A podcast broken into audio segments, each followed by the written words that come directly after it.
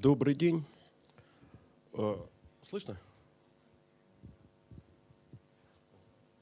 Э, ну, э, тема сегодняшней лекции называется «Иван III. Становление державы». В какой-то степени она больше соответствует обычному школьному курсу, нежели, может быть, те лекции, которые уже состоялись. Но, тем не менее, я думаю, что школьникам, тем не менее, она будет полезна, потому что я э, все-таки повторять э, школьный курс не буду. Постараюсь, чтобы это было несколько поподробнее, может быть, какой-то такой угол зрения э, использовать. Итак, давайте посмотрим, что у нас, так сказать, уже позади к тому моменту, когда начинается эпоха Ивана III. Я напомню, что княжения Ивана III начинается с 1462 года. Э, э, отступим почти на век назад. 1389 год завещание Дмитрия Донского. Завещание интересное двумя обстоятельствами, а именно тем, что он впервые завещает сыну Великое княжение как свою отчину, не спрашивая ордынского ярлыка, во-вторых, потому что он в этом завещании прямо допускает э, падение Орды, а переменит Бог Орду, дети мои не имут давать и выхода в Орду.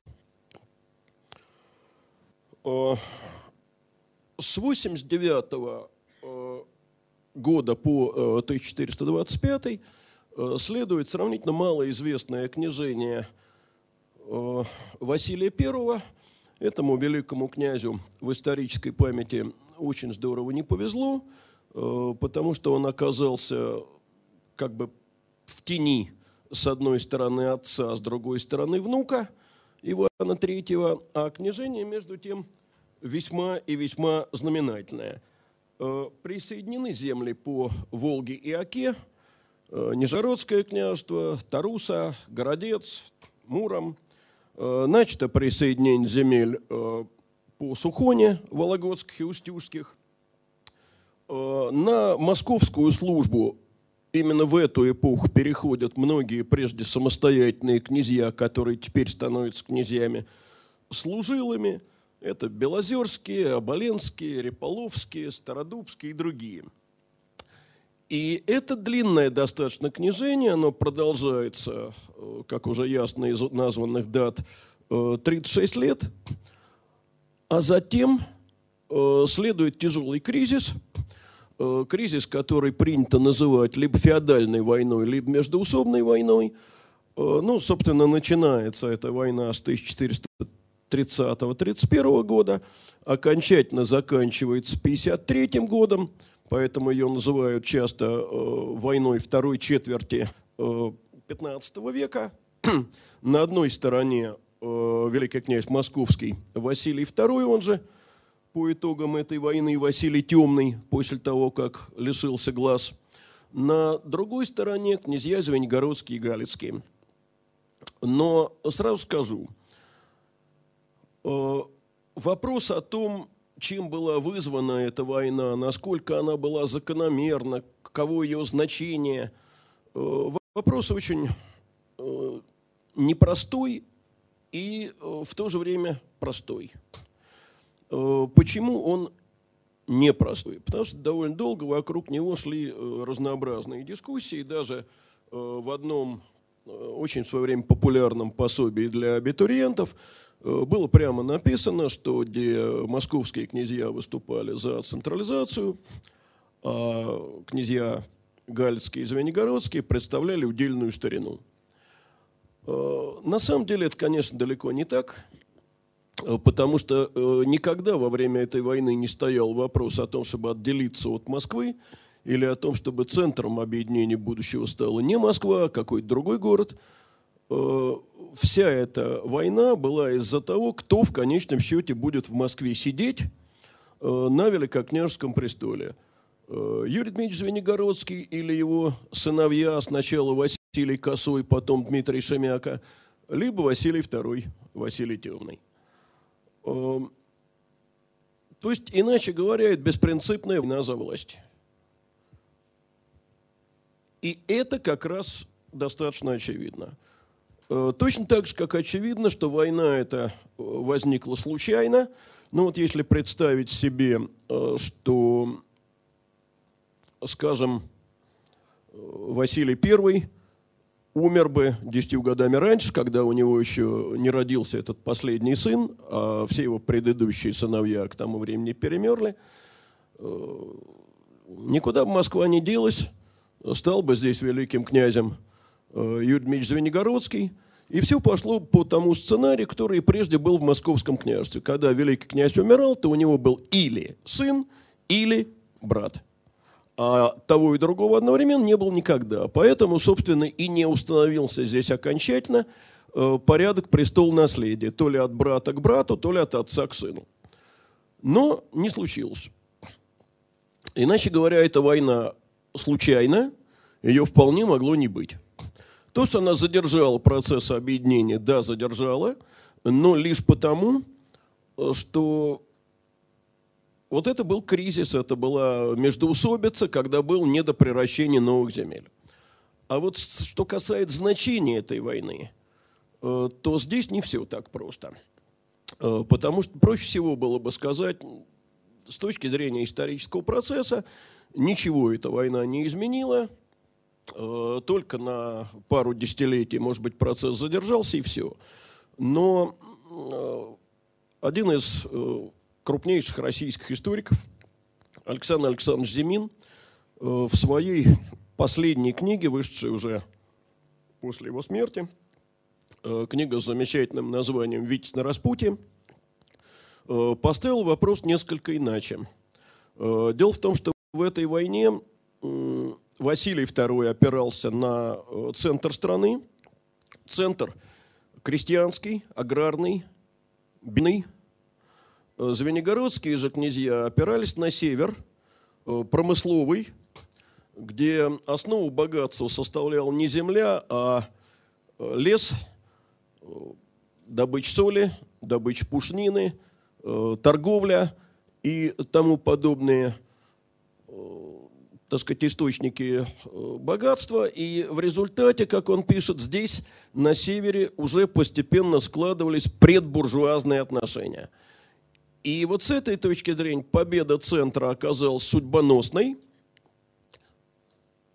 потому что победа э, крестьянского центра над э, промысловым севером означала торжество Э, деспотических отношений.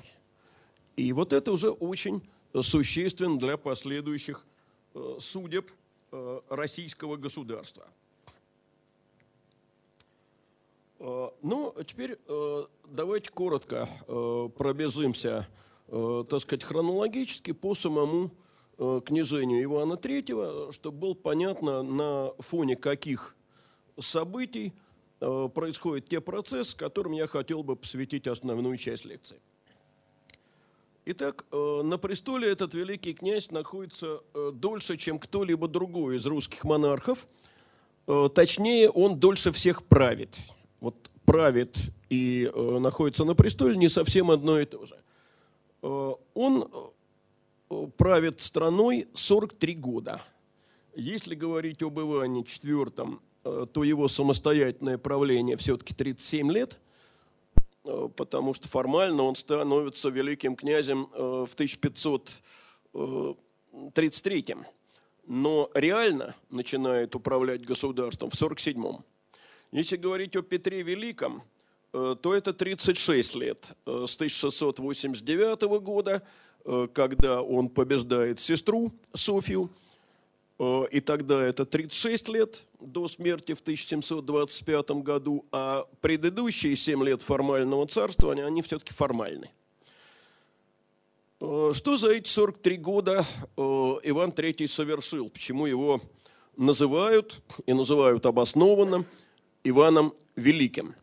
Ну, во-первых, при нем территория страны выросла ни много ни мало в 6 раз – и достигла площади 430 тысяч квадратных километров. за счет каких земель этот рост состоялся. Ну, в 1963 году у последнего самостоятельного ярославского князя Александра Федоровича Брюхатова были куплены владельческие права на Ярославское княжество. В 1974 году были выкуплены последние ростовские земли, и их Иван III отдал во вдове удел своей матери Марии Ярославне. Надо сказать, что и ростовское, и ярославское княжество похожи по исторической судьбе. Восходят эти княжества к старшему из сыновей Всеволода Большое Гнездо, Константину Всеволодовичу. Дальше его сыновья, соответственно, Всеволод Ярославский и Василько Ростовский. Ну, другой вопрос, что ростовская линия не прерывалась, а ярославская прервалась на сыновьях Всеволода – Э, поэтому досталось княжество его дочери. Она вышла замуж за одного из смоленских князей. И продолжился род э, ярославских князей уже от э, потомков этого смоленского князя Федора, но только от брака не с ярославской княжной, а со второй женой, с дочерью хана Нагая – Э, таким образом, это, в общем, не совсем Ярославская династия, но, тем не менее, оба княжества похожи вот в каком отношении. Э, княжеский род и в том, и в другом княжестве очень быстро разросся. Разросся, следовательно, измельчал, потому что земли на каждого оставалось очень немного.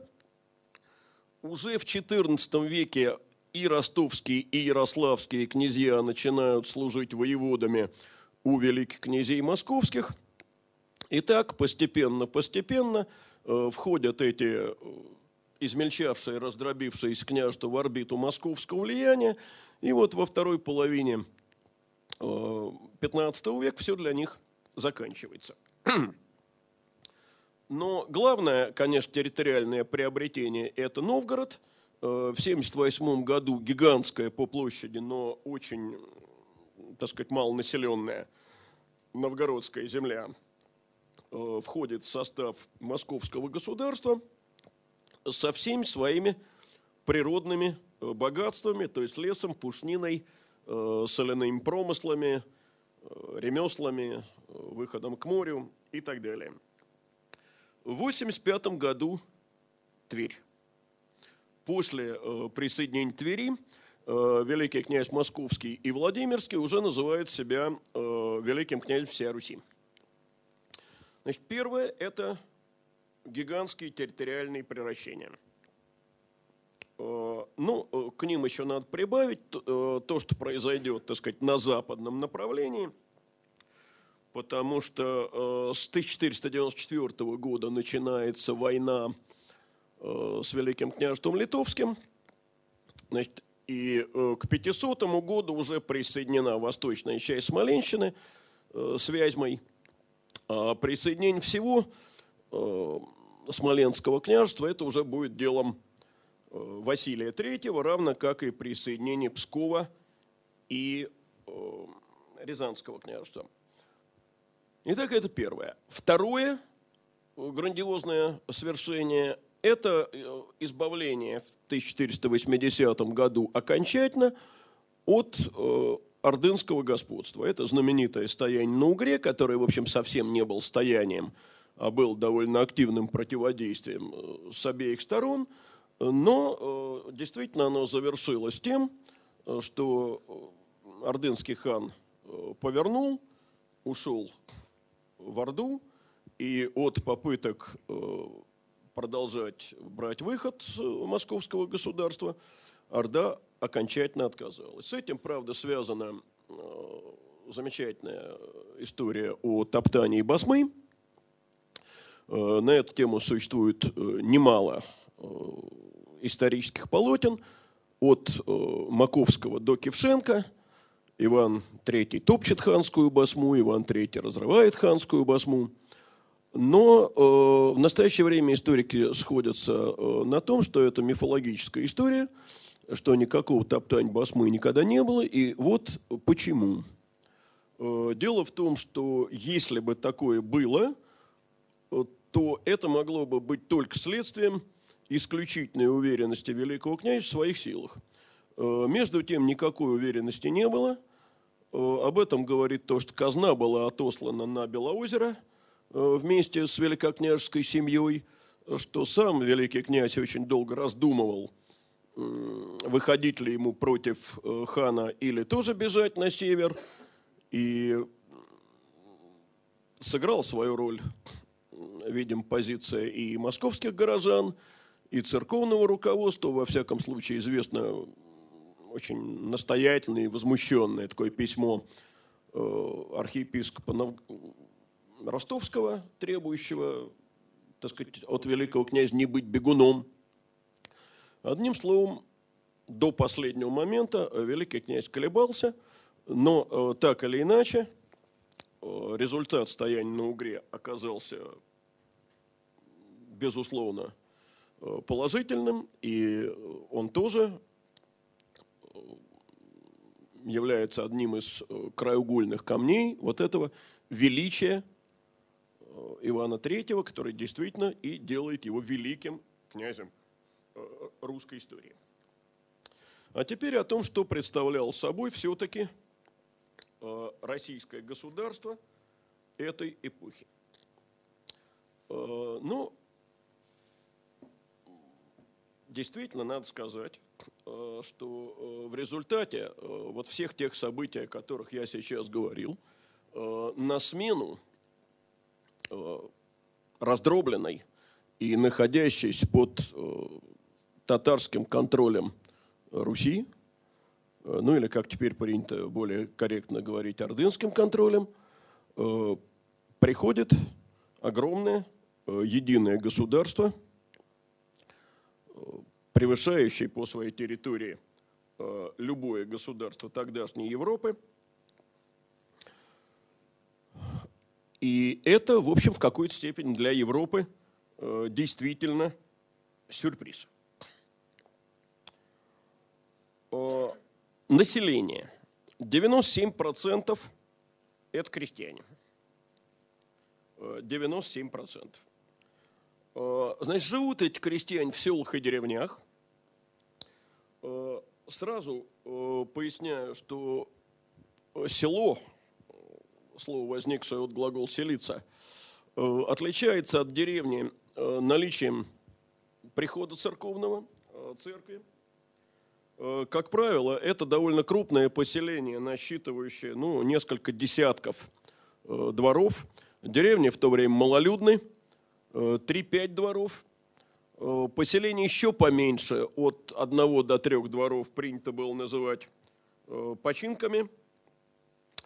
И все эти села и деревни делятся на две категории. Категории суть следующие. Черносушные, то есть находящиеся во владении самого великого князя, и э, частновладельческие.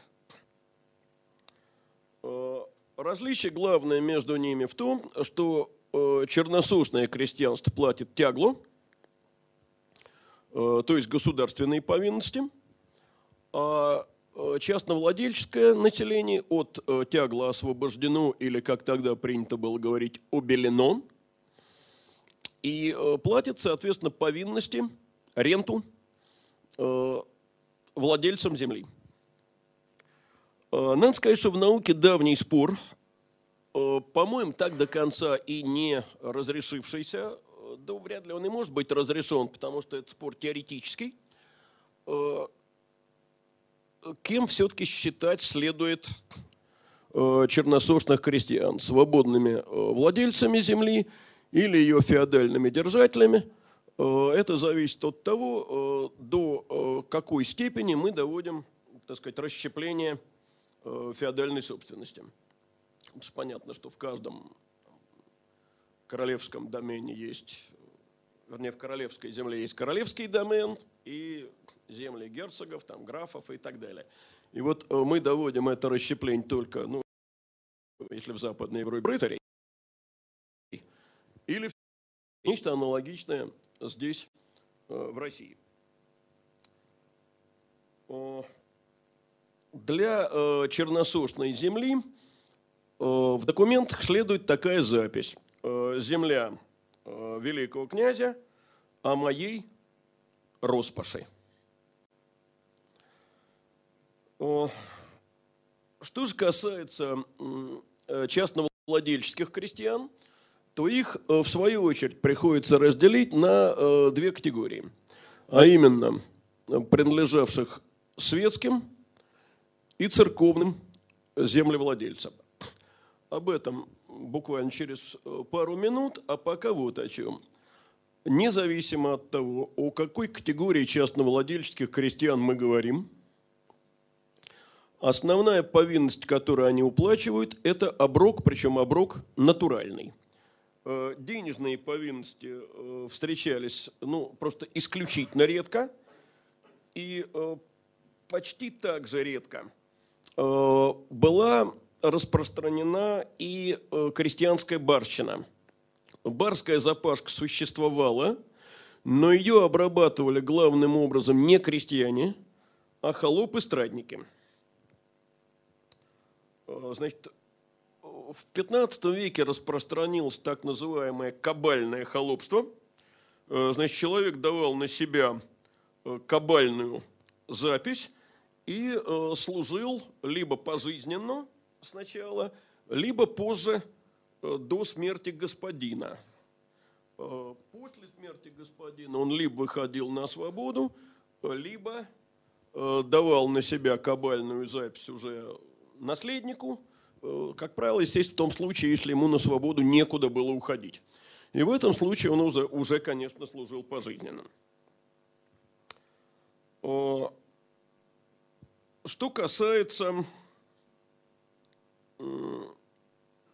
самих частновладельческих крестьян. Значит, они в это время э, пользовались правом перехода. И вот здесь я хочу остановиться на одном очень спорном положении – Э, которая сохраняется э, в большинстве учебников школьных и которая, по-моему, даже заложена в материалы единого государственного экзамена. Это вопрос о том, когда начинается в России становление крепостного права. Значит, чаще всего это связывают с судебником 1497 года, который установил единые сроки перехода, э, то есть э, неделя до э, Юрьева дня осеннего и неделя после Юрьева дня осеннего, а Юрьев день осенний – это, соответственно, 26 ноября по старому стилю. Ну вот, поскольку переход ограничен, то отсюда, дескать, и начинается становление крепостного права. Э, существует, однако, другое э, мнение, э, ну, по меньшей мере, не менее обоснованное, которое говорит вот о чем. Ничего нового с точки зрения положения крестьянина и его права покинуть прежнего землевладельца и уйти к новому, судебник 1497 года не внес. И вот почему. Никогда не существовало такого положения, когда крестьянин мог бродить туда-сюда э, в течение всего года, когда ему вздумается. Э, на самом деле сроки перехода всегда э, были ограничены. И, как правило, этот переход осуществляться мог после сбора урожая, потому что в том случае, если это сделать раньше, то останется без хлеба и сам работник, и без положенных повинностей землевладелец, работодатель. Другой вопрос, что у нас довольно большая страна, даже в те времена она была большая, соответственно, она э, позволяет оканчивать сельхозработы в разное время, и поэтому сроки перехода в разных княжествах, на разных территориях э, долгое время были разными – но сохранять такое положение в едином государстве было крайне неудобно. И вот поэтому, когда уже процесс объединения был в основном завершен, ну там оставались только Псковские, Рязанские и некоторые Смоленские земли э, вне этого единого государства, э, вот тогда и был установлен единый срок перехода, то есть для некоторых крестьян изменилось только время, когда они могут уйти – но не продолжительность этого времени и не сама возможность уходить или не уходить. Поэтому говорить о формировании здесь крепостного права все-таки рано. И начало этого процесса, ну, как кажется, не столько мне, сколько тем, у кого я учился, э, следует все-таки переносить почти на век позднее и э, начинать э, с указа о заповедных летах 1581 года. А до этого речь идет не о начале процесса, а лишь о создании его предпосылок. Значит, когда крестьянин уходит Э, он должен, как правило, заплатить так называемое пожилое. Это тоже не новость, э, не новелла права судебника 1497 года, это существовало и раньше. Э, каков размер пожилого? Один рубль. Понимаете, вот одна из самых главных проблем в преподавании экономической истории, ну, по крайней мере, в средней школе – заключается в том, что чрезвычайно сложно перевести э, деньги разных эпох на современные деньги. То есть это сделать практически невозможно. Можно лишь сказать, что такое один рубль э, в те далекие времена. Ну, это, например, 200 пудов ржи. 200 пудов, пуд 16 кило, ну, соответственно – Э, или 14 пудов меда. То есть это на самом деле деньги огромные, э, скопить их было очень тяжело, и представить себе, что крестьянин мог вот так, э, ну хотя бы раз в два года менять землевладельца, было бы, откровенно говоря, нелепостью. Теперь обратимся к самим землевладельцам.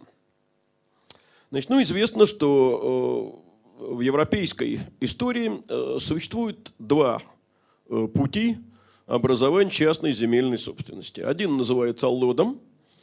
Это выделение земельной собственности из э, крестьянской общины. Он достаточно широко представлен на западноевропейском материале и практически не встречается в России. В России преобладал полностью другой путь, а именно путь сверху. Это путь княжеского пожалования – либо, если речь идет о северо-западных землях, э, преимущественно о Новгороде и отчасти о Пскове, э, то речь может идти о так называемом общинном пожаловании, э, когда, скажем, городская община Новгорода передавала в частную собственность кому-то из представителей боярских родов ту или иную землю. Э, Причем первоначально э, жаловалось всегда право сбора э, дани, позже налогов с тех или иных земель, а позже это право сбора податей превращалось в право владения и собственности.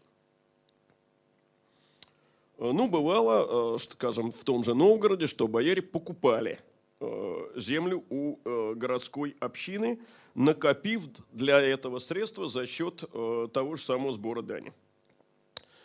Значит, сначала на Руси появились княжеские села, потом появились боярские села.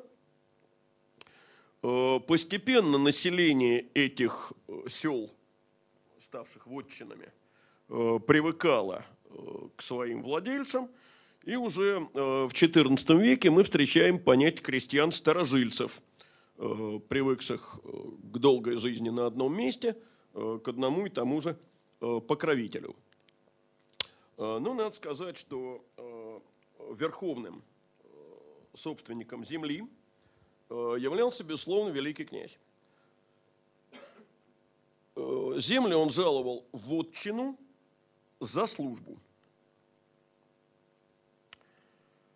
но э, дело в том, э, что такое пожалование земельное было единственным способом обеспечить служилых людей, дать им возможность выходить на службу конно, людно и оружно, э, поскольку ни о каком денежном их обеспечении в те времена при слабости товарно-денежного хозяйства э, просто не могло быть и речи. Но э, ситуация начинает меняться в XIV веке.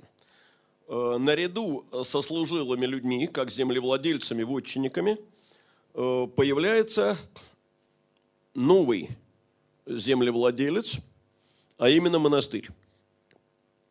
Э, дело в том, что э, до этого времени русские монастыри не были э, землевладельцами. Хотя считает, что исходно в русской церкви преобладал общежительный устав, но тем не менее достаточно сильны были тенденции особенно жительные – Э, когда монахи э, жили в отдельных кельях, сами э, себе готовили, сами себя обеспечивали, имели какой-то, может быть, небольшой огородик, каждый питался тем, что ему приносили, так сказать, доброхотные даятели. Сходились монахи вместе главным образом на общие молебны. Но в XIV веке проводит церковную реформу Сергий Радонежский – с этого момента вводится строжайший общежительный устав. И вот здесь-то э, ситуация довольно здорово меняется. Дело в том, что считалось так. Э, монах, э, как человек, ушедший от мира, землей владеть не может ну, за исключением того клочка земли, который он обрабатывает э, собственными руками. Но о том, чтобы он владел, э, скажем, деревней, не могло быть и речи. Монах-то не может, а вот монастырская община может и даже очень. И поэтому именно э, после э, реформы Сергия Радонежского, когда все имущество монаха – становится не его имуществом, а имуществом монастыря, вот с этого момента монастыри начинают превращаться в крупных землевладельцев. А в строгих общежительных монастырях э, настолько железным было правило, что у монаха нет ничего своего, что в келье даже воду нельзя было держать. Хочешь попить воды, вон монастырская трапезная, иди пей. Э, хочешь почитать книгу, иди вон монастырская библиотека, читай. Э, келья исключительно для э, молитвы, и то между общими молебными работами, ну и для того, чтобы спать. Значит, и после этого монастыри начинают приобретать землю. Ну, сразу вопрос, какими путями они приобретают землю? Путей таких несколько – Э, первый путь – это княжеское пожалование. Значит, это именно пожалование, это княжеская милость. Оформлялось это жалованной грамотой, э, и начиналась такая грамота словами «жаловал есмь». Э, второй путь – это вклады. Это уже не жалованная, а данная грамота. И так оформляли свои Э, дарения монастырю рядовые землевладельцы. Э, соответственно, начал данной грамоты дал есмь. Вклады, в свою очередь, делятся на два вида. Это вклады обетные и поминальные. Ну, с поминальными, я думаю, проще. Значит, э, вот человек собрался помирать, Э, завещает после его смерти дать такую-то деревеньку или такую-то пустошь, или еще там какой-то кусок пашни в монастырь, чтобы монахи меня, раба Божьего, в молитвах поминали. Чем больше земли дал, тем дольше будут поминать, а если вечно, так совсем хорошо. Э, потому что э, человек 14-15 века твердо понимал, что от того, насколько интенсивно просят за него Господа Бога Божьи люди, может зависеть его посмертная судьба. В рай он пойдет или в ад. Обетные вклады.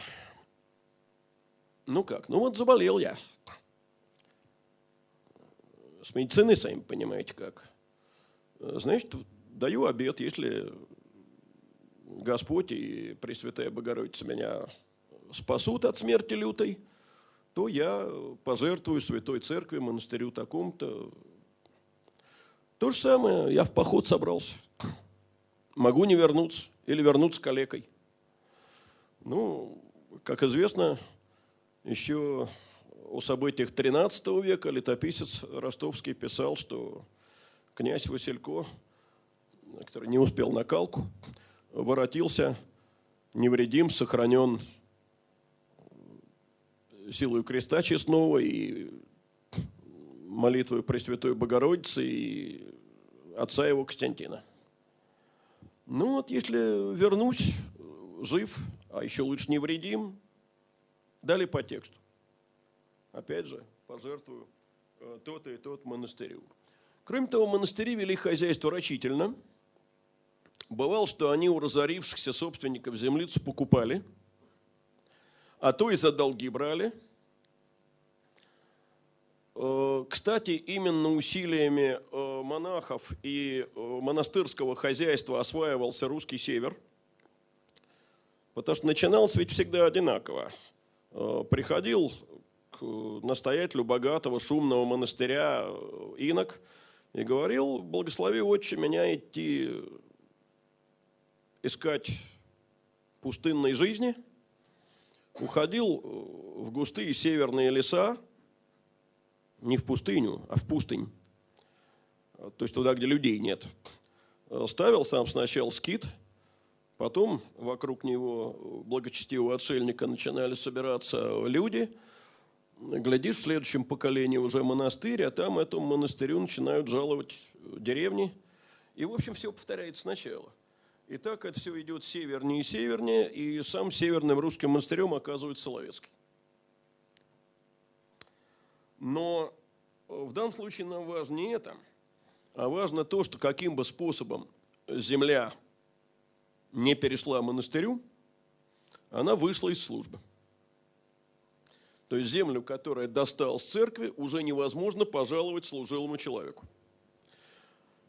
А фонд э, государственных земель стремительно сокращается. Э, казалось бы, плотность населения в Восточной Европе, вот на восточноевропейской равнине, ничтожная. Земли тут неограниченное количество. Это так. Но это и не так. Потому что земля сама по себе никого не интересует. Интересует роскошь. А роскоши мало. Э, земля, поросшая таежным лесом, э, ценностью не является. Ее э, нельзя человеку пожаловать. Потому что пока он ее превратит в нечто пригодное для обеспечения своей службы, у него внуки подрастут –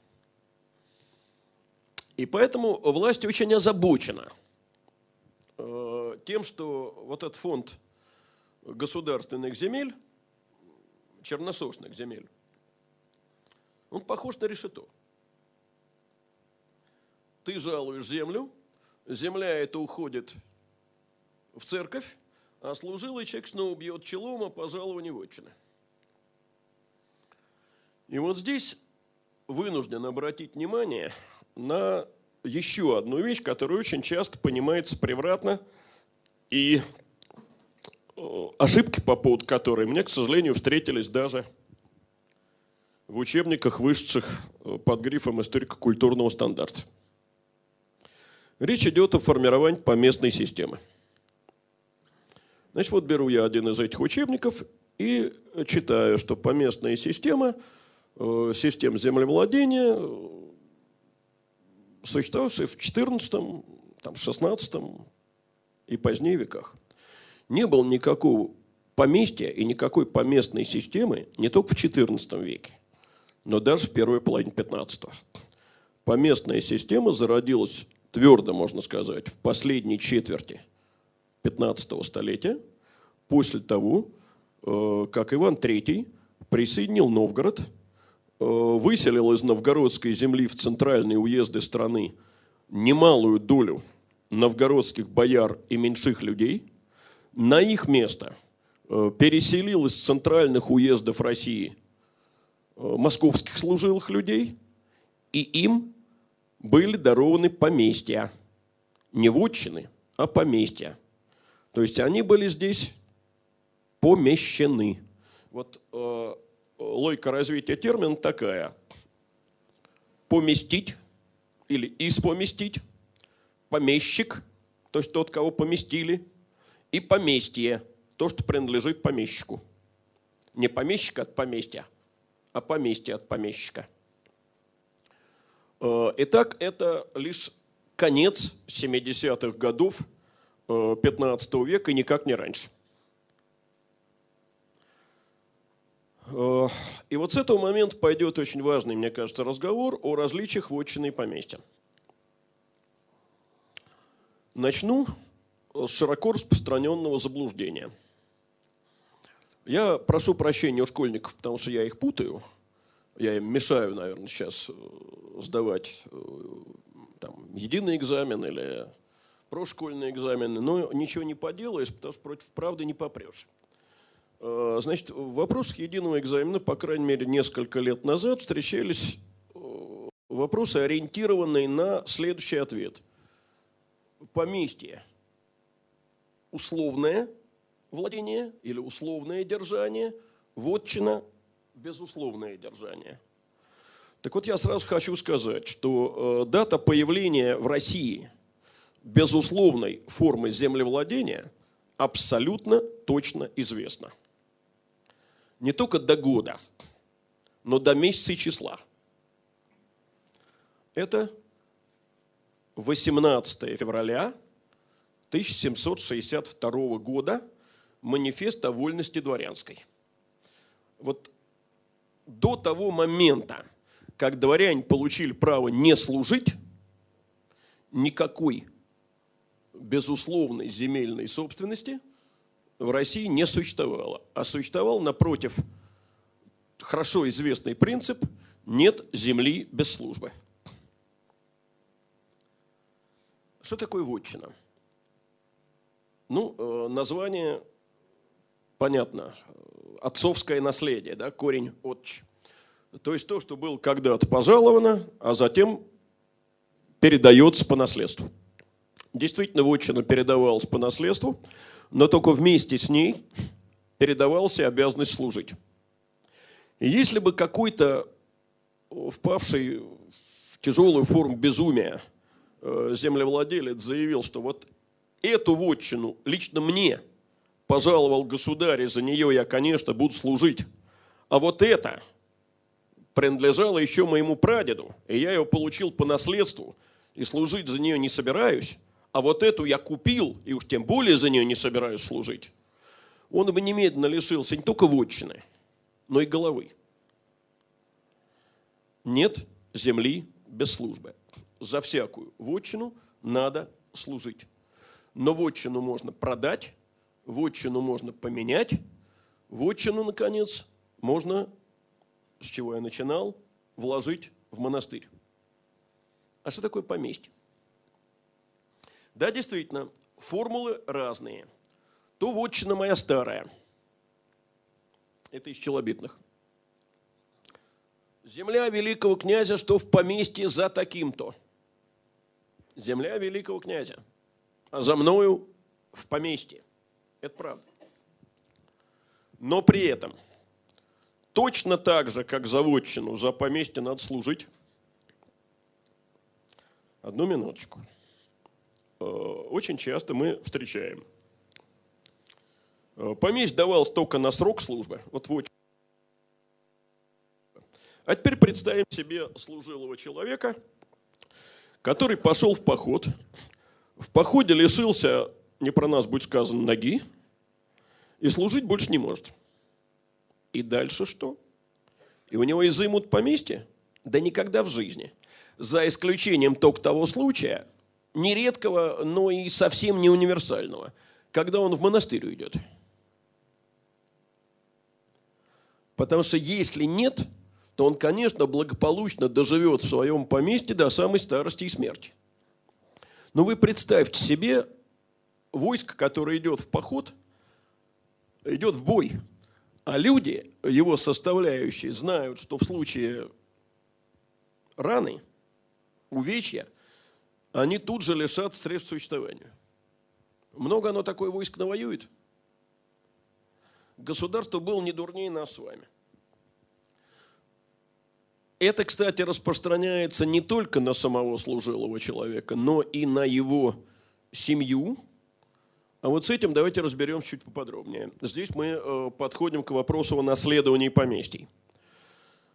Э, широко распространенное представление о том, что поместья не наследовались, это заблуждение. Э, наследовались, только не во всех случаях. Ну, давайте себе представим. Вот помещик, человек уже в годах, у него выросли дети, сыновья поверстаны в службу, свои поместья получили, дочери повыходили замуж. Ну, конечно, никто из них отцовское поместье в отличие от вотчины, не унаследует. Они уже обеспечены. А теперь другая ситуация. В службу тогда шли в 15 лет. Вот в 15 лет э, Недорсель садился на коня и становился новиком. Помещик погиб или умер, а наследнику его 10 лет. Он не служит. Рано ему еще. Его что, выгонят из поместья? А с каких э, тогда доходов он станет служить, достигнув 15 лет? Да никто его, конечно, не выгонит. Спокойно дадут э, дорасти до возрасту, как тогда говорилось. Возраст – это совершеннолетие. Э, и пойти в службу с отцовским поместьем. А не осталось сыновей? Э, за дочерьми пойдет поместье в приданное – какая часть поместья пойдет, а ее беспреданницу никто замуж не возьмет, соответственно, детей она не родит, и государство новых служилых людей не получит. Этот расчет был совершенно очевидный. И, наконец, самый бесполезный для государства э, член семьи. Э, бездетная или вырастившая детей, которые уже обеспечены, вдова – ну, тут э, чаще, конечно, вариант ухода в монастырь, но если она в монастырь не уходит, ей оставляют по тем же соображениям, о которых говорилось, э, часть поместья на прожиток. Государство со своим служилым людом ссориться совершенно не хотел. Э, были и более экзотические случаи. Ну, известны самые разнообразные документы – один э, помещик свое поместье продал, э, другой ухитрился передать его по наследству тестю. Э, всякое бывало. Но это все-таки случаи разовые. Итак, поместья наследовались, но наследовались ограниченно. Они даже обменивались иногда, но только на поместье же. Вот обменять поместье на вотчину нельзя было ни при каких условиях. Э, но они не вкладывались в монастырь и не продавались. Ну, по крайней мере, открыто. Еще один вопрос и еще одно заблуждение. Э, Черчань широко распространенные словосочетания. Дворянские поместья, боярские вотчины. Э, значит, поместье – мелкое земельное владение, вотчина – крупное – никакого отношения к действительности это не имеет. Э, потому что случалось э, владеть поместьями и отпрыском княжеских родов, в том числе с боярскими чинами. И немало мы знаем мелких вотчин, и прекрасно известны нам люди, которые были и вотчинниками, и помещиками в одном лице. Вот, например, вотчинник э, бьет челом, что вотчинка у него подразорилась, служить ему не из чего, и просит, чтобы государь его пожаловал, э, дал бы ему поместье. И многие такие э, челобитные удовлетворялись. А вот наоборот, помещик, поднакопив денежек, покупает вотчину. У него поместье при этом никто не отбирает. Он и вотчинник, и помещик. И, наконец, известна даже такая формула, форма, простите, поощрения. И государь меня про то пожаловал, жаловал мне то поместье мое старое в вотчину. То есть человеку ничего не дали. Но ему перевели э, земельное владение в другую категорию, что удобнее, потому что его можно без ограничений завещать, и вообще им можно более свободно распоряжаться.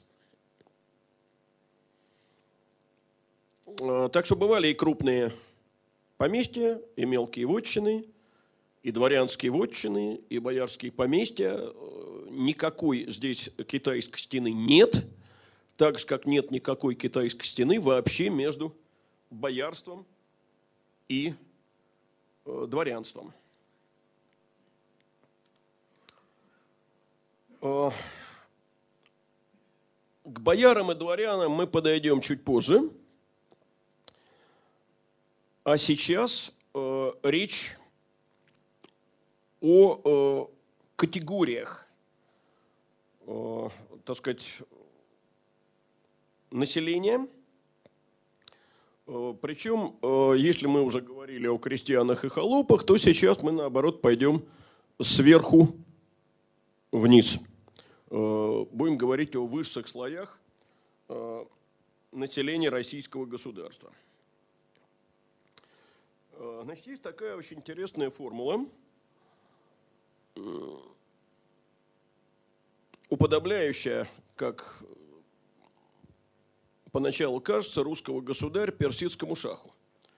Как известно, официальный титул персидского шаха – шах-ин-шах, то есть шах шахов. Так вот, в некоторых э, формулах документов 15 века – Э, встречается такое наименование великого князя. Э, «Всея русские земли государем, государь». Государь государей. И надо сказать, что это действительно так, э, потому что под властью великого князя, великого государя вся Руси, сохраняли свою власть государь помельче. Ну, э, прежде всего, это э, удельные и служилые князья.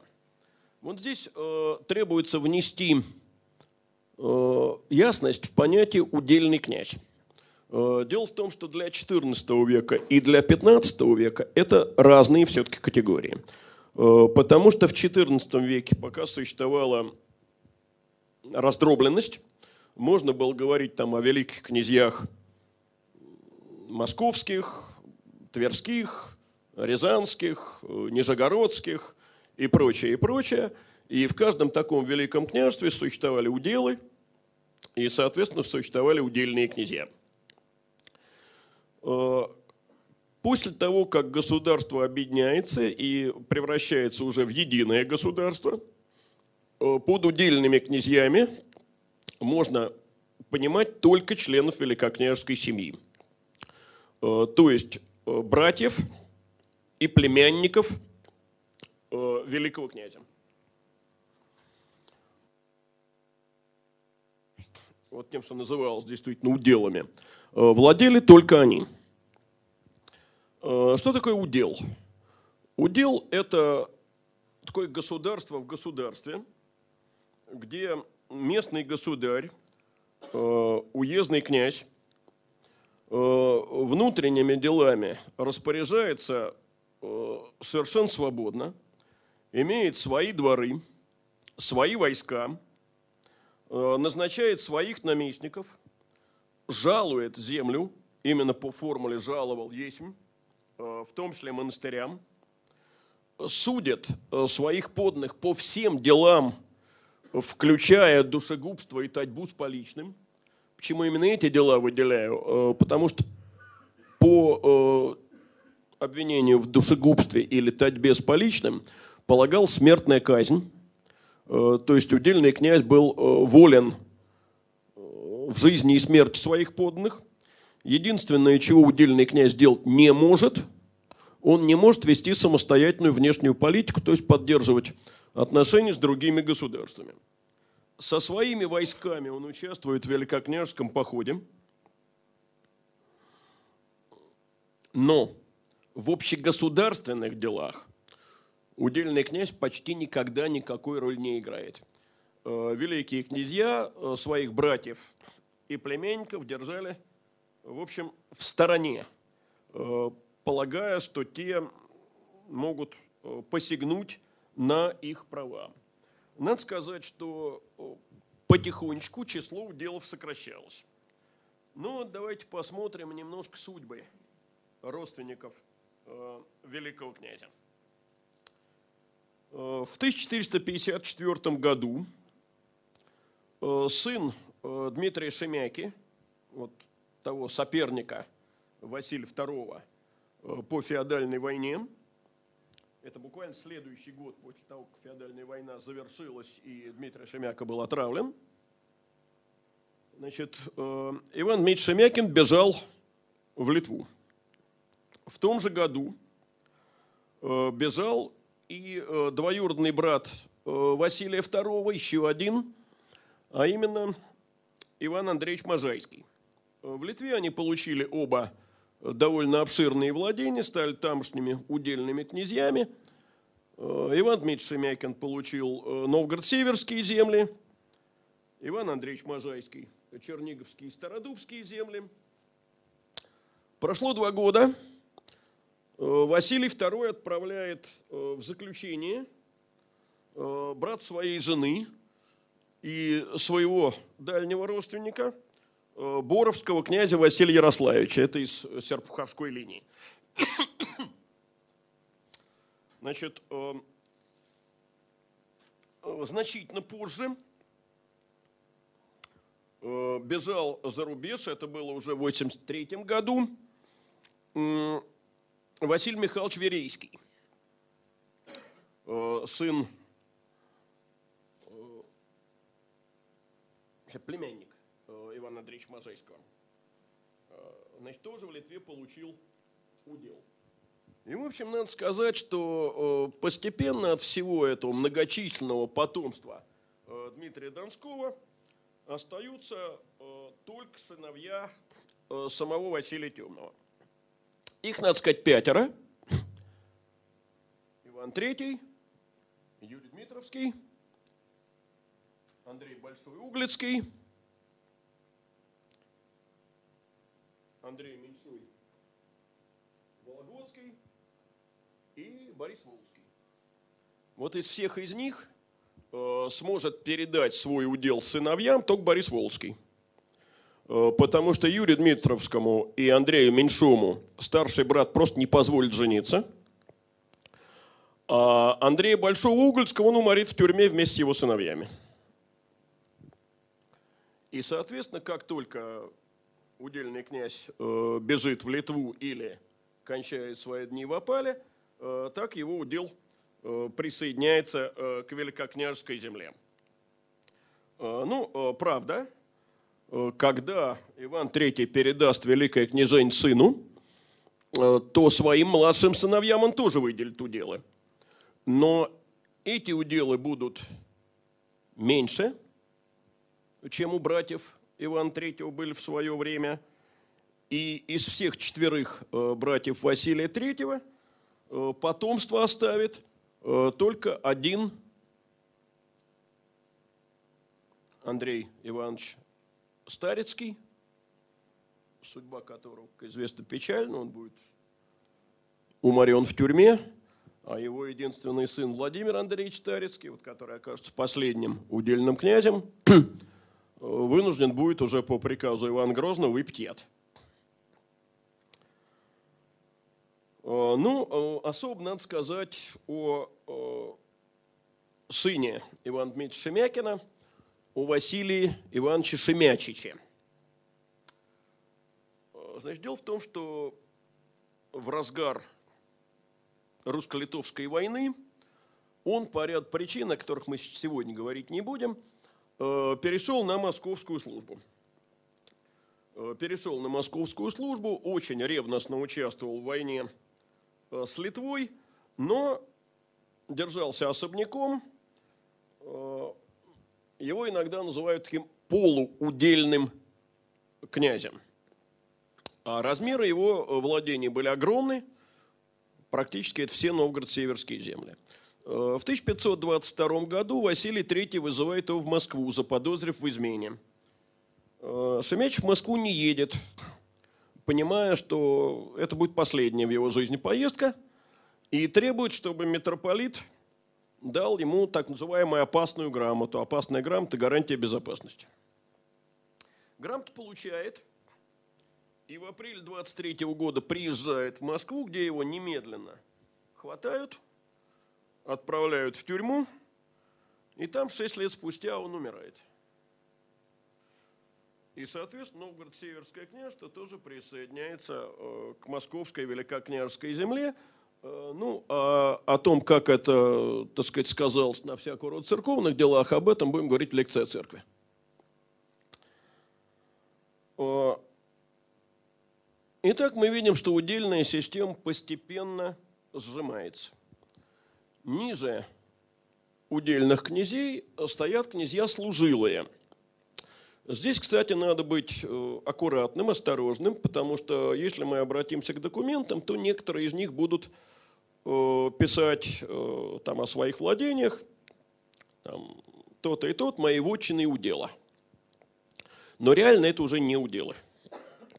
Реально это уже крупные вотчины, в которых уцелели только остатки суверенных прав. Ну, например, они могут э, по некоторым делам судить э, жителей своих владений, но всегда опричь душегубство и тать быть поличным.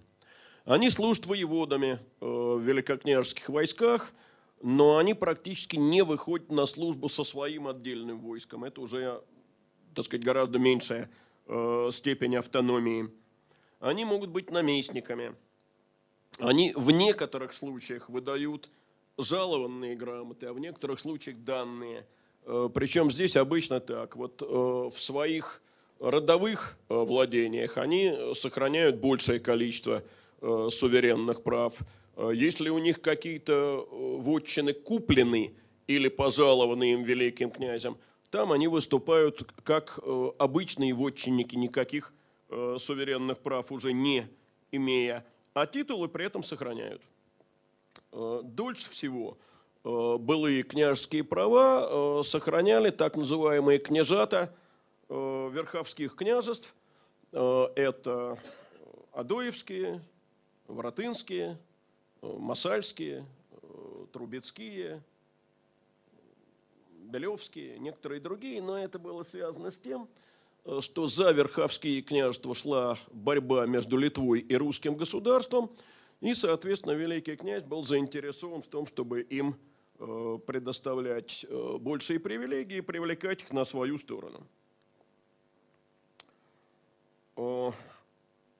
Ну, соответственно, по идее, ниже служилых князей, хотя дальше выяснится, что это не совсем так, это просто разные линии стоят бояре. Значит, э, по поводу боярства э, тоже хотелось бы оговориться. Я уже в предыдущих лекциях говорил о том, что э, во Владимирском и, соответственно, Московском княжествах боярство – это не титул. Боярство – это чин, который можно только выслужить. Вот нельзя родиться боярином. Это не Новгород. Вот князем – то есть титулованным человеком, можно только родиться. И никаких других титулов, кроме княжеского, в России не будет до Петра Великого. А боярство – это чин, ну, вроде генеральского, что ли, который может только получить. А откуда тогда распространенное выражение «боярский род»? А это означает, что в этом роду достаточно часто э, встречаются люди, достигшие боярского звания но совсем не все представители этого рода становятся боярами. Вообще надо иметь в виду, что э, до XVI века одновременно бояр, э, то есть людей, достигших боярского звания, по-моему, и не бывало-то в русском государстве одновременно более 15 человек. То есть, потому что боярин – это член Боярской думы, довольно узкого э, великокняжеского совета. Э, иногда русских бояр э, представляют себе некоторым аналогом э, европейской знати, ну вот европейских баронов. Это заблуждение. Э, заблуждение прежде всего потому, что в России никогда не было боярских замков. Вот сразу поясню, что отличие усадьбы от замка не э, в материале, из которого э, замок или усадьба построены. Замок вполне может быть деревянным. Различие в функциях. Замок – это укрепление, которое обороняют в случае нашествия врага. Русские бояре никогда свои усадьбы не обороняли в этом случае. Они обороняли всегда княжой град. Э, кстати, есть одна довольно любопытная вещь. Э, различие, э, бросающееся в глаза между европейской знатью и русской. Ну, вот я приведу сейчас четыре фамилии – некоторые из них будут вымышленными и взяты из литературных произведений. Д. Лафер, фон Мюнхгаузен, пан Володыевский и вот эта невымышленная фамилия, боярин Шереметьев. А теперь скажите мне, пожалуйста, э, какие три из этих фамилий абсолютно одинаковые э, по э, своему генезису, по тому, как они возникли? И в чем это сходство?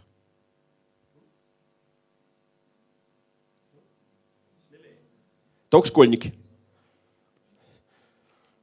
Взрослые держат паузу. Да не в том дело, что они в Европе. Ну, понятно, что одна фамилия французская, вторая немецкая, а третья польская.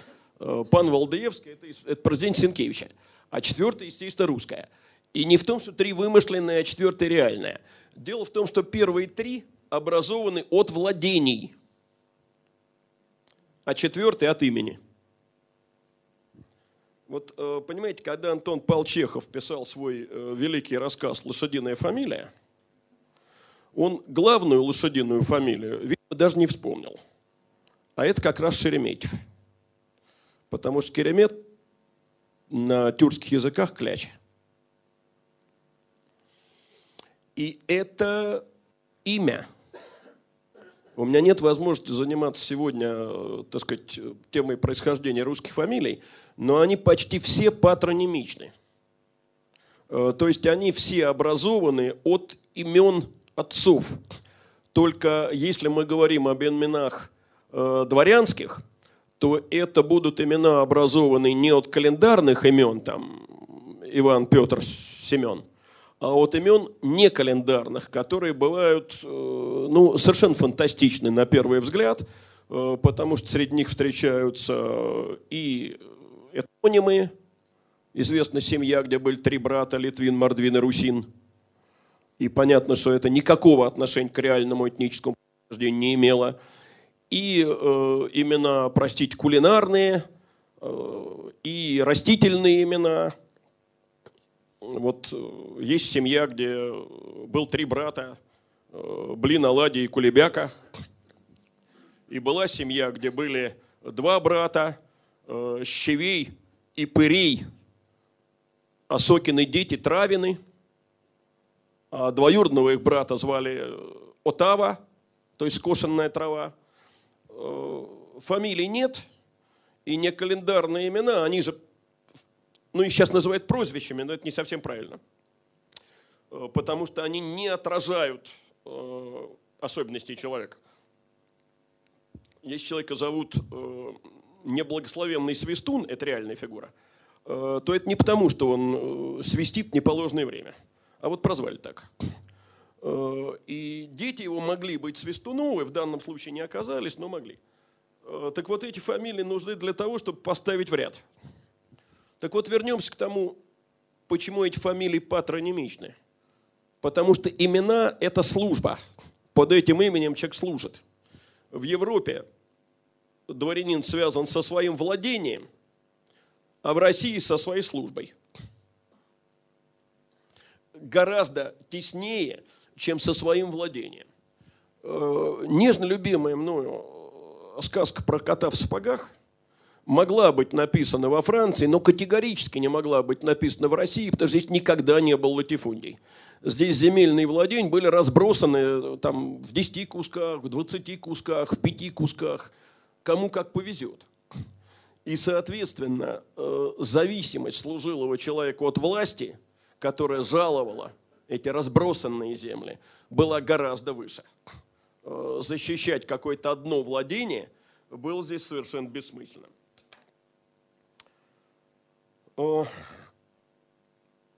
Ну,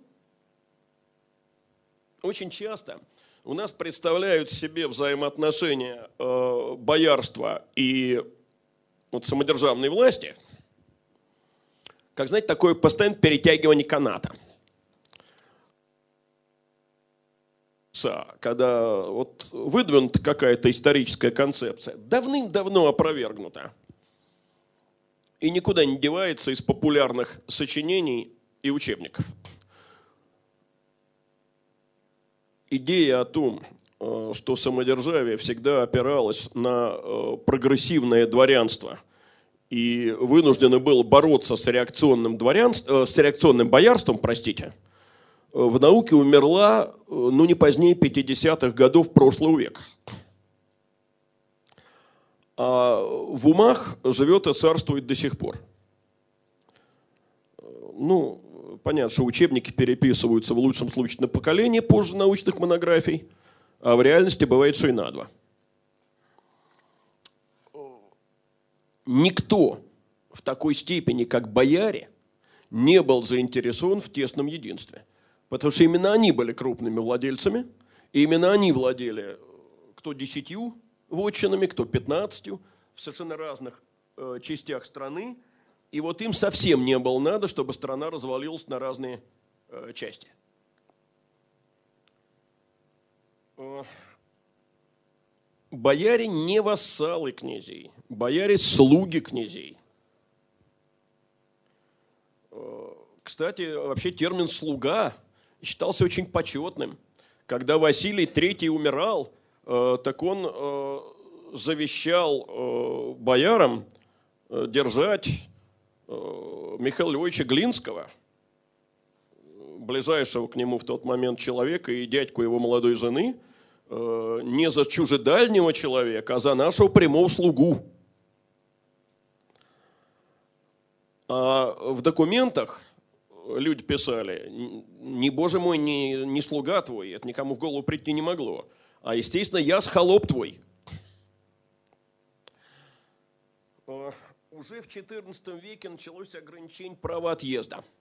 То есть, понимаете, что такое вассалитет?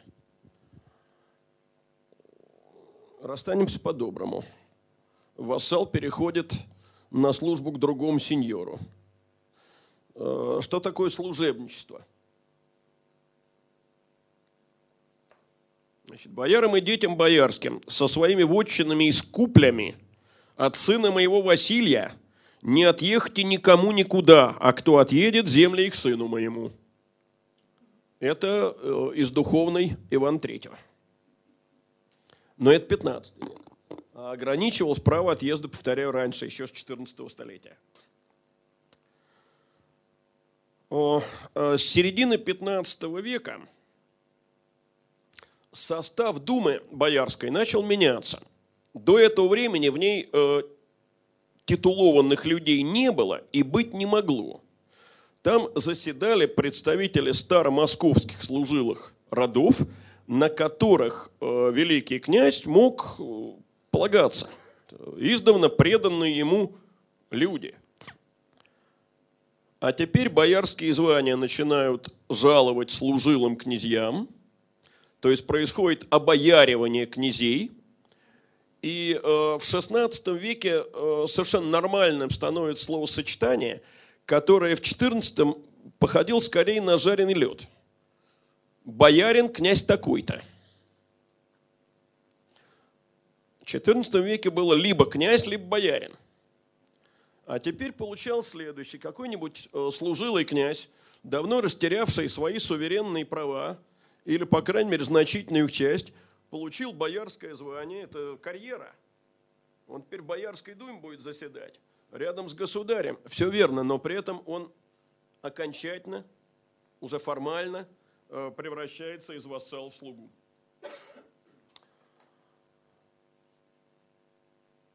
Тогда же в 15 веке появляется второй думный чин. Это чин окольничих. И э, тоже, понимаете, нам вот как-то не приходит обычно в голову такие сочетания. Окольничий и околица. Но это близкие родственники. Окольничий – это тот, кто объезжает, контролирует окольные земли, то есть пограничье. Э, постепенно из таких объездчиков дальних земель они превращаются э, действительно э, в думных людей. Ну а в 16-м появится третий думный чин – это думные дворяне. Кстати, значительно сложнее с четвертым, так называемым думным чином. Потому что вообще-то думный дьяк – это не чин. Думный дьяк – это должность. Э, вот э, члены Боярской думы, это бояре окольничьи и в XVI веке э, думные дворяне, а думные дьяки – это, ну, как теперь сказали, работники аппарата. И они появляются, кстати, в 15 веке, когда никаких думных дворян в помине нет. Но, к сожалению, Вопросы единого экзамена составляются так, что там нет оттенков серого, там только черное либо белое. И поэтому там вот мне встретился вопрос о думных дьяках как четвертом боярском чине. Ну, ничего с этим не поделаешь.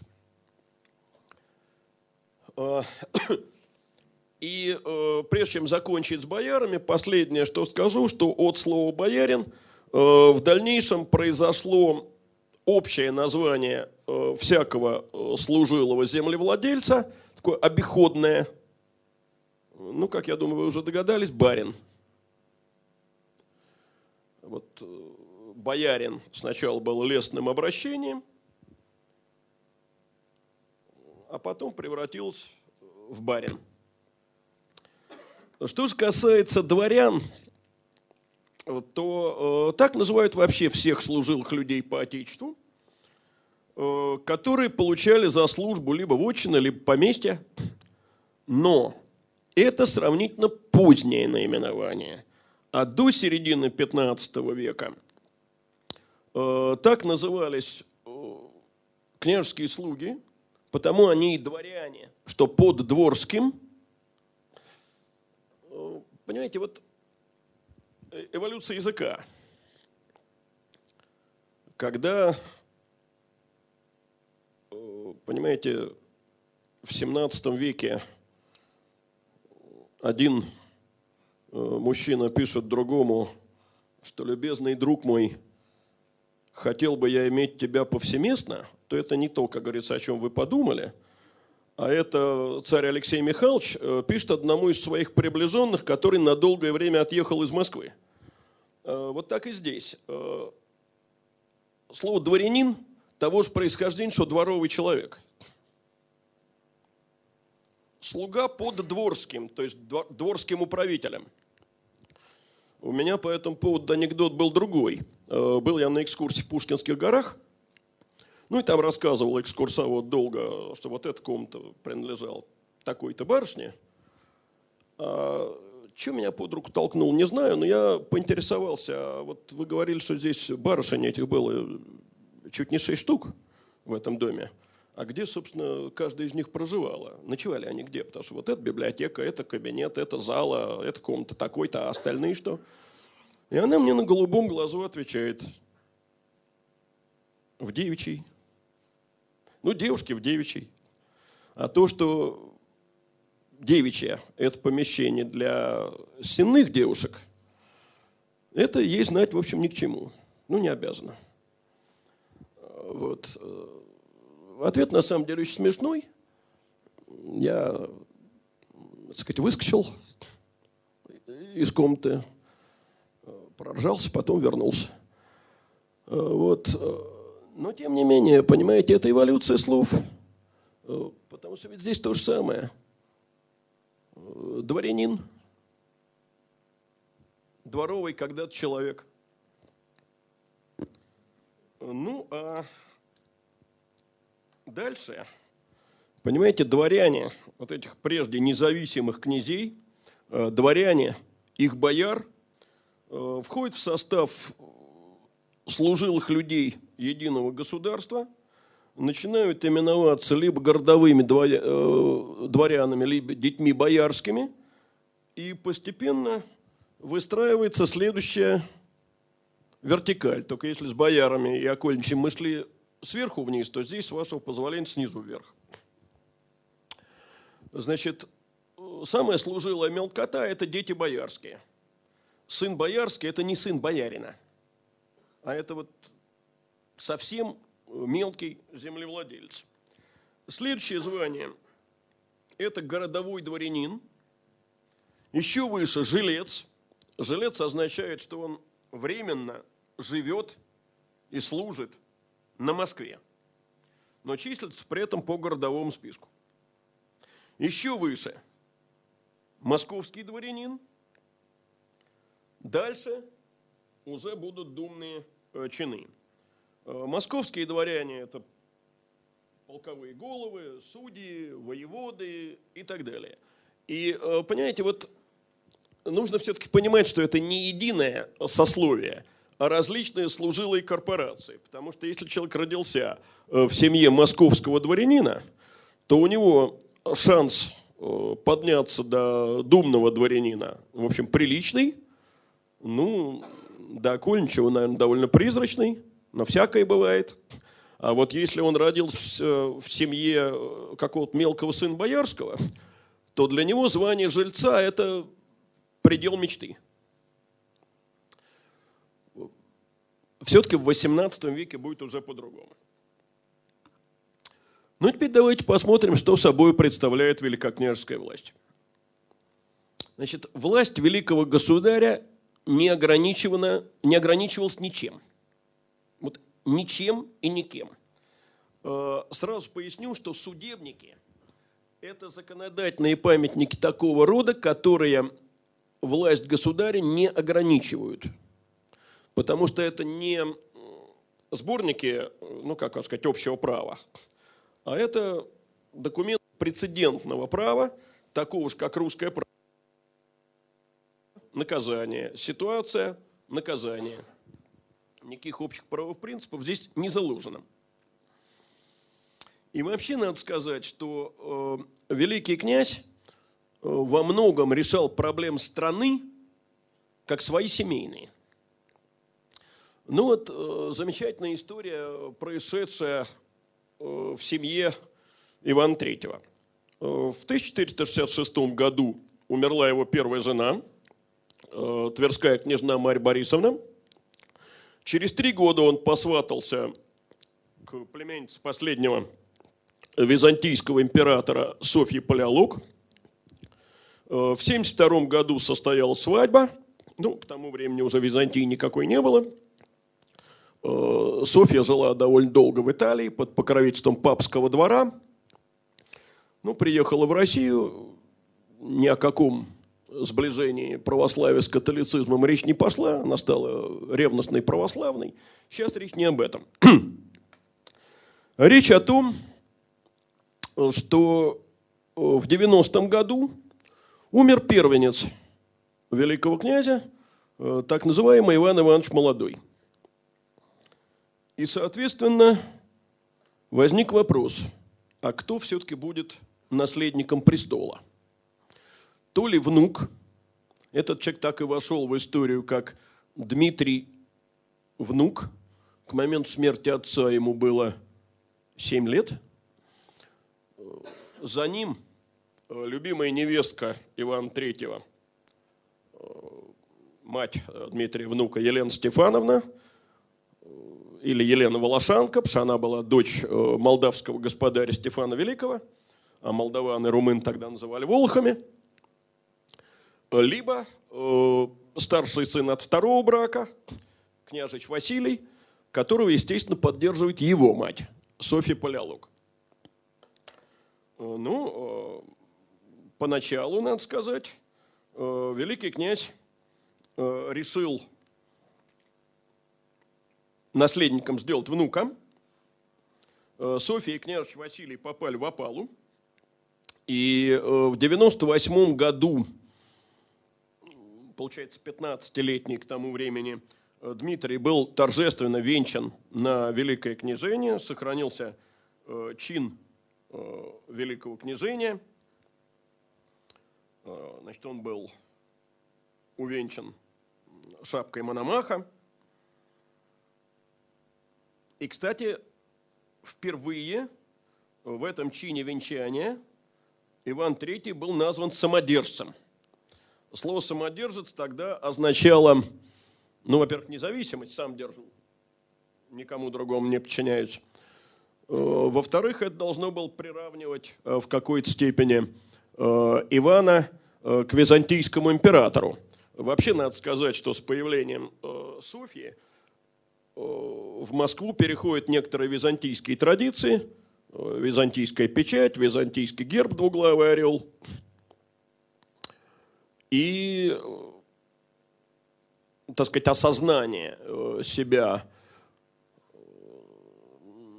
ну, вот таким особым, сакральным лицом, видим, приходит в какой-то степени с этим э, вторым браком, э, хотя э, историки подчеркивают, что самовластие это не из Византии пришло, а является плодом э, собственной истории. Но тем не менее, вот теперь он осознает себя наследником кесарей. Но только вот недолго, всего несколько месяцев. Э, Дмитрий Внук был э, наследником престола. Осенью опала постигает людей из его близкого окружения. Были такие князья Патрикеевы, отец и сын. Отец Иван Юрьевич Патрикеев был, кстати, двоюродным братом Ивана Третьего. Э, матушка его была родной сестрой Василия II. И с ними князь Иван Реполовский. Нет, Семен. Семен Иванович Реполовский, прошу прощения. Э, сейчас мы не будем говорить о причинах этой опалы, потому что это относится к лекции по внешней политике. Это было связано с русско-литовскими отношениями. Важно другое. Вот что сообщает придворная летопись. Князь Великий велел поймать и бояр своих, князь Иван Юрьевича с детьми, да князь Семен Иванович Реполовского, отсекоша ему главу на лице Москве, а князь Иван Юрьевич пожаловал от казни, отпустил его в Черницы к Троице. А сына его, князь Василия Ивановича, отпустил в монастырь в Кириллов на Белоозеро. Как э, объясняет сам Иван III эту казнь? Несколько лет спустя он пишет русским послам – вы бы себя берегли, а не так бы есть и чинили, как князь Семен Реполовский выскоумчил с князем Василием, князем Ивановым, сыном Юрьевича. Вот главное слово здесь «выскоумничал». Выскоумничал, то есть высказывал э, собственную волю, видимо, в чем-то разойдясь э, с волей великого князя, и этого вполне хватило, чтобы лишиться головы. Ну вот мой Э, добрый знакомый и коллега Алексей Кузнецов, э, который на «Эхо Москвы» ведет э, по воскресеньям передач по различным судебным процессам, как-то вот рассказывал и о процессе по делу князей Патрикеевых. Только я ему тогда сказал, что пойми, процесса-то никакого не было. И суда никакого не было. А было просто решение левой пятки э, великого князя, этого оказалось вполне достаточно. И это при том, что человека более знатного, чем Иван Юрьевич Патрикеев, еще раз подчеркиваю, двоюродный брат великого князя, в государстве, в общем, было и не найти. А вслед за этим, в 99 году, уже э, великим князем новгородским объявляется Василий. Э, в 500-м он уже наряду с отцом именуется великим князем всея Руси. А в 1502 Дмитрий и Елена Стефановна попадают в опалу, затем в тюрьму. Елена умирает в тюрьме в 506 году, то есть уже при Василии III. Ну, а Дмитрий э, просидел в тюрьме при своем счастливом сопернике и, получается, дядя чуть дольше, до 1509 года, и тоже умер в тюрьме.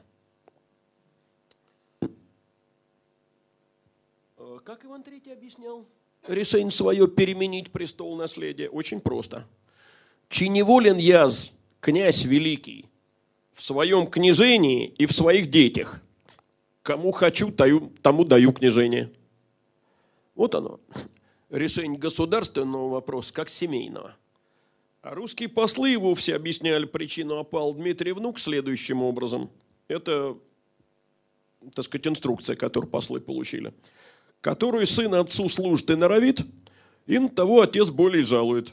А который сын родителям не служит и не норовит, и того за что жаловать? Ну, правильно, в общем. О, понимаете, вот если говорить о личности Ивана Третьего, вот еще в XIX веке были написаны замечательные слова – Николаем Костомаровым. Нельзя не удивляться его уму, сметливости, устойчивости, с какой он умел преследовать избранные цели. Но не следует упускать из виду, что истинное величие исторических лиц в том положении, которое занимал Иван Васильевич, должно измеряться степенью благотворного стремления доставить своему народу возможно большее благосостояние и способствовать его духовному развитию. Иван III умел расширять пределы своего государства и скреплять его части под своей единой волей, жертвуя даже своими отеческими чувствами. Умел наполнять свою великокняжескую сокровищницу всеми правдами и неправдами. Но эпоха его мало оказала хорошего влияния на благоустроение подвластной ему страны. Сила его власти переходила в азиатский деспотизм, превращавший всех подчиненных в боязливых и безгласных рабов. Такой строй политической власти завещал он сыну и дальнейшим потомкам. Что касается сына Василия III, то Сигизмунд Герберштейн, это имперский посол, который побывал в России, э, писал, что воля этого государя есть воля Божья. Властью, которую он имеет над своими подданными, он превосходит всех монархов целого мира. Всех одинаково, гнетет он жестоким рабством. Но еще любопытнее, что говорил русский современник.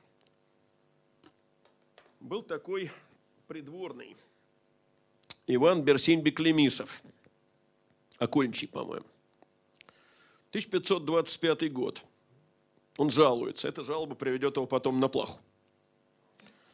Государь упрям, и встреч против себя не любит. Кто ему встречу говорит, и он на того опаляется. А отец его, князь великий, это Иван III, то есть, против себя встречу любил, и тех жаловал, кто против его говаривал. Оно не государь, запершися, сам третий у постели всякие дела делает. Понимаете, я когда эту цитату повторяю, не в первый раз, как вы понимаете, мне всегда приходит на ум одно и то же. Это ж как же надо было править, чтобы на этом фоне даже Иван III казался человеком, любившим встречу, то есть противоречие. Если там азиатский деспотизм, то здесь что? Ну а следующее поколение – это Иван Грозный. То есть эволюция там совершенно очевидная. Как же была построена система управления в этом государстве? Ну, центральное управление состояло всего из двух ведомств – казна и дворец. Дворец ведал личным имуществом и личными землями государя. Значит, во главе стоял дворецкий. К дворцовым чинам относятся постельничие, ясельничие, конюши, ловчие, кравчие, ну и так далее. По мере присоединения новых земель возникают новые дворцы. Там Нижегородский дворец, Тверской дворец, Новгородский дворец, позже будет Казанский дворец, еще позже будет Сибирский дворец. По мере того, как э, земли эти интегрируются, дворцы эти сходят на нет. Э, что касается казны, то нам казна представляет сокровищницей. Ну что, монеты лежат, золотые слитки лежат, все верно. Но там лежало не только это. Там хранилась государственная печать, и там же был архив. Там же хранились документы. Поэтому это и сокровищница, и архив, и канцелярия, и не случайно иностранцы одного из казначеев, вот того, который печать уведал, называли канцлером. В общем, функции э, внешних сношений тоже принадлежали казне. Э, государство делится на уезды. Уезды делятся на волости. Во главе уезда наместник, во главе волости волостель. Все знают, что и тот, и другой отправлялись на кормление. Ну, что такое кормление? Ну, возможность брать. Но тогда главный кормленщик в русской литературе – это мой любимый Антон Антонович Сквозник Мухановский, который, как известно, требовал и на Антона, и на Ануфрия. Э, взяточничество – это не кормление, ничего общего не имеет. Значит, вот ходил человек в поход. В поход поиздержался.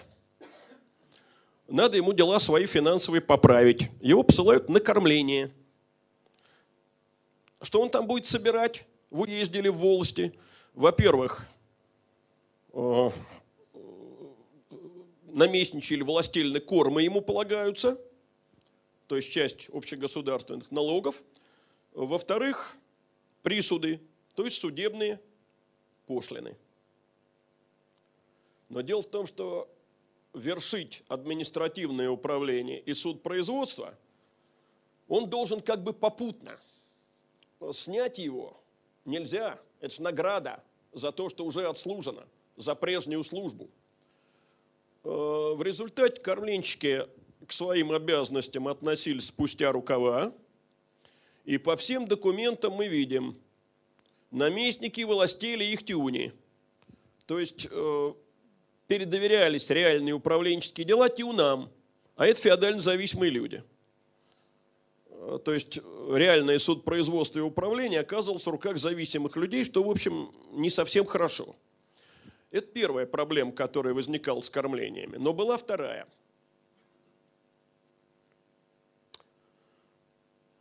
Замечательное судебное дело. Дело Стромилова-Шолохова. Судились дядюшка по имени Суббота Стромилов-Шолохов и его племянник с еще более замечательным именем Черт. Значит, дядюшка обвинил племянника в том, что тот денег у него занял и не отдает. А племянчик объяснял, что он денег никаких у дядюшки не заимывал, потому что взять у него нечего, потому что всем известно, что суббота человек голый и сидел не раз в долговой тюрьме. На что суббота с достоинством отвечал, почему господине он мои животы ведает. И в тюрьме, да, сидел, и не раз сидел, но не в долговой, а в опальной. А за что в опальную тюрьму попал – Бил я с государю челом о кормлении, и пять я, и шесть я, то есть и пять, и шесть раз. И государю в том от меня до куки было много.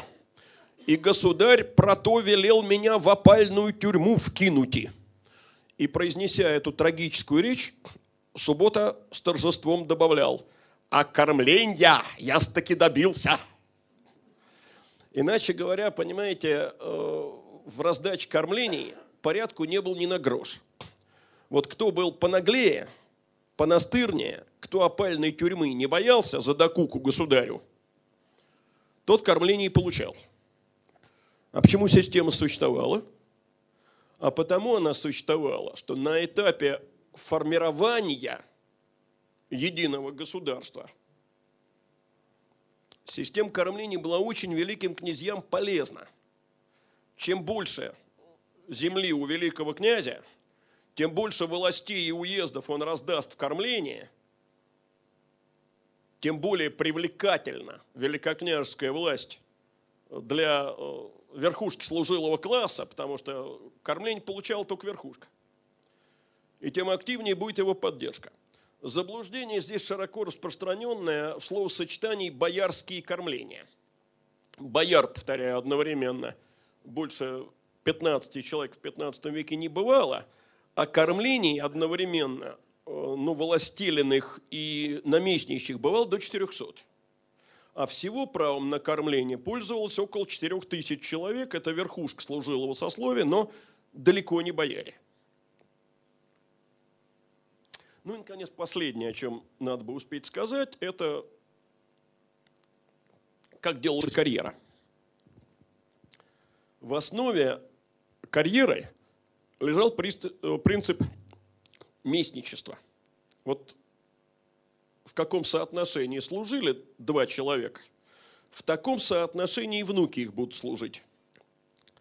Но ведь бывало так. Внуки идут на совместную службу, а деды на совместной службе не были.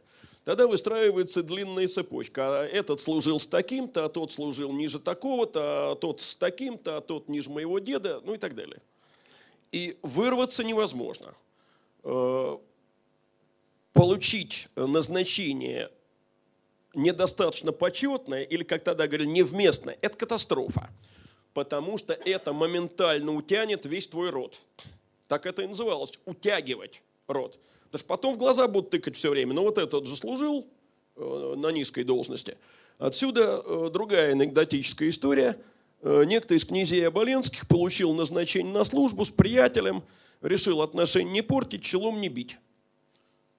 Родственники челом ударили. И брат его, подавая челобитную, объяснял, брат мой глуп, отвечать не умел, и тем своим воровским нечелобитием всему нашему честному роду князей Оболенских поруху учинил. То есть то, что он человек глупый, это Бог с ним. Это высокой должности не мешает. А вот то, что он рот утянет, вот это беда. А чем определялся э, кто ниже, кто выше будет служить. Только одним. Незнатностью. Это ошибка. А исключительно заслугами на службе великим князьям московским. Э, я сейчас, к сожалению, фамилию позабыл, э, но кто-то из нетитулованных старомосковских бояр, э, ударив челом в споре о местах с одним из князей масальских, с необычайным презрением писал – Масальские князи служили воротынским князям, а мы такие-то, а прич вас, великих государей, никому не служивали. Вот где заслуга. И после этого была тоже презрительная, великолепная фраза «Я не ведаю, почему масальские князи». Э, понимаете, у местничества тоже есть определенные причины появления. Родилось на этапе становления единого государства, когда надо было поднимать преданное великим государем московское боярство. А на этапе существования единого государства оказалось, ну, мягко говоря, не полезно, потому что, во-первых, затруднял продвижение способных людей, а во-вторых, то, на что Иван Грозный жаловался.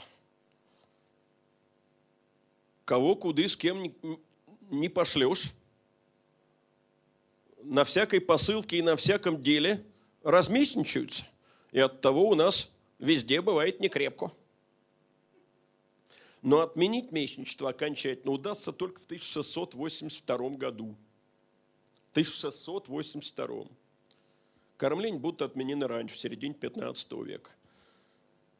Понимаете, и вот подводя итог, вспомнив и уделы, и остатки суверенных прав служилых князей, и э, крайне примитивную систему управления, э, можно, по-видимому, сказать одно. Да, это государство единое. Но вот централизованным его все-таки не назовешь. Вот все, что я хотел сегодня сказать.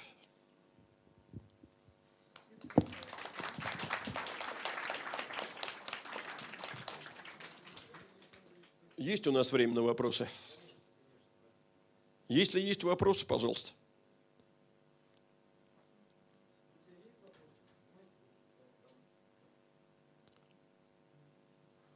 Ну, на нет. Да, пожалуйста. Раз, раз, раз.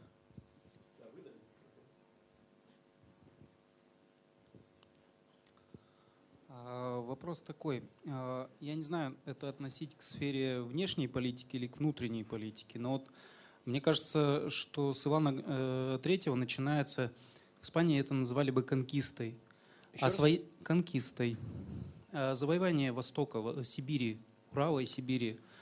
А, А, Вот это Сиб- все-таки относится, э, как, как вы Сибири. трактуете, это относится к, с- к внутренней политике или к внешней политике? Спасибо.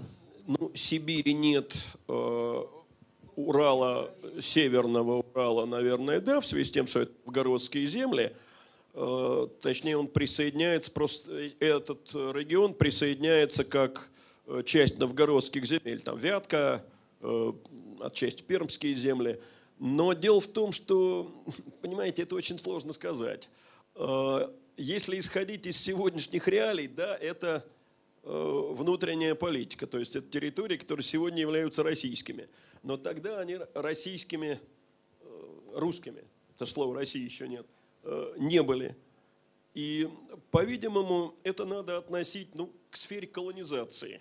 Вот не вполне внешней политики, потому что тут нет взаимоотношений с другими государствами. Здесь э, регионы до государственного развития. А что касается завоевания Сибири, например, которая будет э, там в конце 16 века, ну, конечно, внешняя политика, но существовало сибирское ханство, которое было уничтожено. В данном случае мы говорим о походе, допустим, 1483 года. Это еще раз завоевание повторяю- Пилымского еще раз княжества и повторяю, Обских. это можно назвать лишь колонизацией, скорее, конечно, внешней политики, чем внутренняя.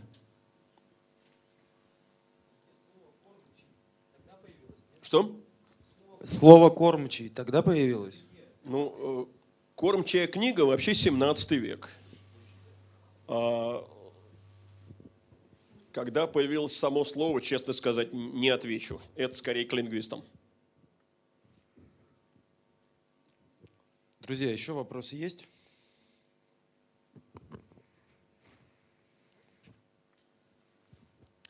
Здравствуйте. Хотелось уточнить вот по поводу боярства. Вы сказали, что они как никто были заинтересованы в объединении земель. Однако вот у меня вопрос такой, э, чем же они тогда вызвали гнев государя даже вот э, во время боярского правления перед Иваном Грозным? Ну, видите ли, э, мы, конечно, сейчас заходим в довольно далекий от нас период, 16 век, но дело в том, что боярское правление – это не столько гнев государя, э, сколько свара между самими боярами. Это все та же беспринципная борьба за власть. Но поймите, что там борются три группировки княжеские, они же боярские. Глинские, Бельские и Шуйские.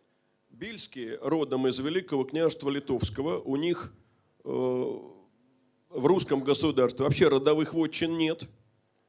Глинские то же самое. Представьте, что будет если, для них, если вернуться ко временам феодальной раздробленности. Но они безземельными просто окажутся. Иначе говоря, э, в каком возрасте произвел первую э, смертную казнь Иван IV? В 13 лет, приказав псарям убить князя Андрея Шуйского. Ну, совершенно очевидно, что это было спровоцировано интригами другой княжеской группировки. Вот и все. Здесь никакого отношения это не имеет к противостоянию, э, скажем, идеям объединения или централизации. Спасибо. Пожалуйста. Да, вижу. Микрофон сейчас. Минутку подождите, у нас камера просто вас не услышит. Спасибо. А, Лекция называлась «Иван III. Становление державности». Правильно? Я поняла. А, Державы. Становление державы. А, Вот у меня просто возник по ходу лекции вопрос. Что вы понимаете под державой и как соотносятся понятия державы и государства с вашей точки зрения? Попробую ответить. Мне кажется, что держава в данном случае это просто большое, мощное и в то же время единовластное государство. Собственно, об этом и речь шла. Э, Понимаете, ну вот э, я так получил сейчас, э, работаю в том числе в пятых классах, в учебнике обнаружил термин «Персидская империя». Но, как правило, все-таки государства Древнего Востока у нас традиционно именуются державами. Вот ассирийская держава, вавилонская держава, персидская держава. Для чего делаем исключение традиционное? Для Китая. Потому что китайская Багдыхан еще в 18 веке перевели как император. А помимо этого империя э, – это термин, который применялся к Римской империи – но не древневосточным государством. Также и с Россией. Понимаете, можно говорить о российской державе с Ивана Третьего, о Российской империи принято говорить с того момента, как таковая возникла формально. Э, То есть с того момента, как Сенат поднес э, Петру Великому э, звание императора Всероссийского Отца Отечества. Но, конечно, определенные имперские тенденции э, появляются уже и в политике Ивана III, и уж тем более в политике Ивана IV, который завоевывает территории, которые никогда прежде ни э, Москве не принадлежали, ни Владимиру, ни Киевской державе не принадлежали, ни славянами населены не были. Э, То есть районы с инославным и инородным населением. Но вот не принято говорить э, о 16 или 17 веке Российском империя. Желательно все-таки своих собственных произвольных терминов не вводить. Поэтому говорю держава.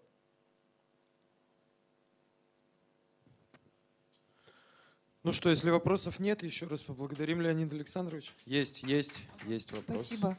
Я должна извиниться, я, наверное, тоже опережаю события относительно прожитков.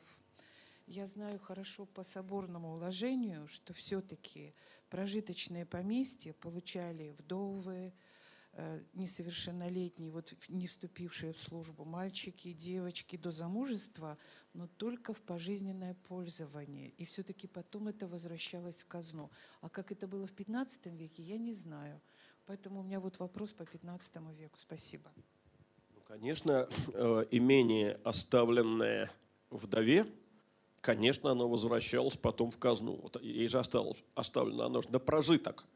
Умерла, вернулась в казну, это очевидно.